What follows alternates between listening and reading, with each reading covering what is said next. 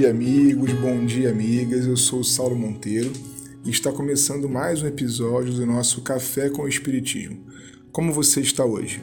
Eu espero que bem, mas se não estiver, faz parte do ciclo. Não fique mal por não estar bem. Bem, hoje vamos procurar no texto de Leon Denis uma importante, mas quase esquecida perspectiva da realidade que a doutrina espírita nos apresenta.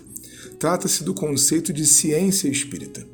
Nesse nosso podcast, não estou diretamente interessado nas discussões epistemológicas da ciência, apesar disso ser importante. Vamos focar aqui em entender o que significa dizermos que Espiritismo também é ciência. Isso porque, como vimos na semana passada, estamos ligados a uma fé raciocinada, o que significa dizer que nos interessa saber como o mundo espírita, as coisas e as leis se constroem. Leon Denis nos dá uma ideia do que o legado de Kardec e das manifestações espíritas deixou na Europa e em diversos outros países. Diz ele: talvez nunca se tenha visto um conjunto de fatos, considerados inicialmente como impossíveis, cuja ideia só despertava no pensamento humano antipatia, desconfiança, zombaria, e que estavam expostos à hostilidade de várias instituições seculares terminar por se impor à atenção e até à convicção de homens instruídos, de sábios competentes, autorizados por suas funções e seu caráter. Houve um momento, então, que, sem deixar de lado sua função ética e moralizadora, queria destacar eu, consequências que são notáveis da doutrina, o Espiritismo estava dentro das universidades, empolgando e estimulando a pesquisa psíquica, tão importante para fortalecer a fé. Aliás, meus amigos e minhas irmãs, a credulidade que o fenômeno espírita constrói é outro ponto alto nas pesquisas e observações de Denis. Ele fala assim: esses homens, a princípio incrédulos, terminaram por seus estudos, suas pesquisas e suas experiências, reconhecendo e afirmando a realidade da maior parte dos fenômenos espíritas. Incrédulo, como nós sabemos aqui, foi também Hippolyte Leon Denis Arrivaio, que indo a fundo no estudo das mesas girantes, descobriu ali uma lei da natureza.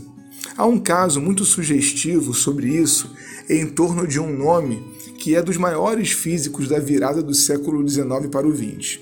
Ele está presente, aliás, até hoje nos livros escolares de ciências das nossas crianças, inclusive e principalmente no de Química, como criador do raio catódico. Trata-se de William Crookes, que certa vez foi contratado por um conjunto de instituições que tinham como objetivo demonstrar o charlatanismo dos médiuns e a inexistência do espírito. Era algo muito esperado à época. Um grande sábio se debruçaria sobre um novo alarido das sessões chamadas espíritas e desmascararia os fraudulentos.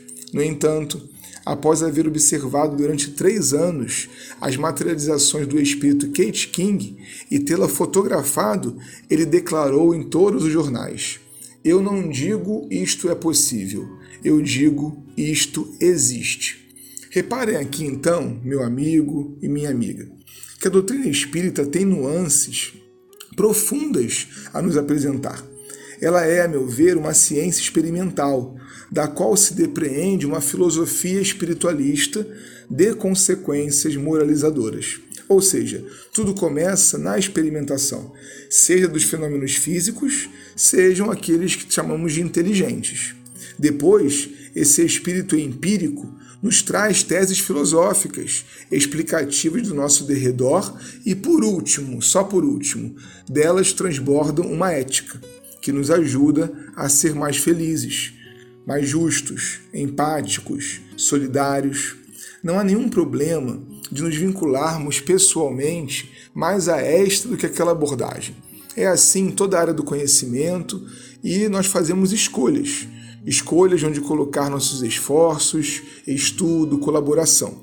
Mas não podemos deixar de lado a unidade espírita presente nesse trinômio: ciência, filosofia, moral. Quando abrimos mão de conhecer, mesmo que superficialmente, ou pior, quando desconsideramos enquanto instituições, um desses aspectos, estamos diminuindo o alcance, a potência do Espiritismo. Alguns dirão assim, mas Saulo, e o consolo? Como fica essa dimensão da doutrina espírita? E como conciliar consolo e conhecimento? Olha, essa pergunta é boa, é complexa, a gente vai comentar melhor na semana que vem, mas eu vou deixar aqui uma pista, uma resposta de Leon Denis. A recordação dos seres amados persiste, intensa e profunda no coração do ser humano. Para todos os que acabam de cumprir essa piedosa peregrinação, e mesmo em qualquer época da vida, para os que acompanham um enterro, esta pergunta se apresenta sempre: Que foi feito de todos esses viajantes que transpuseram o limiar do mundo invisível? E o nosso pensamento interroga o silencioso oceano dos mortos.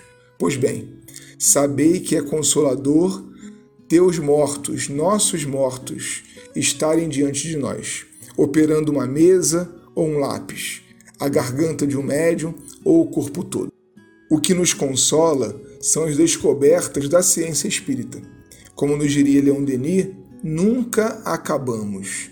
Vamos sempre mais para frente e mais para o alto.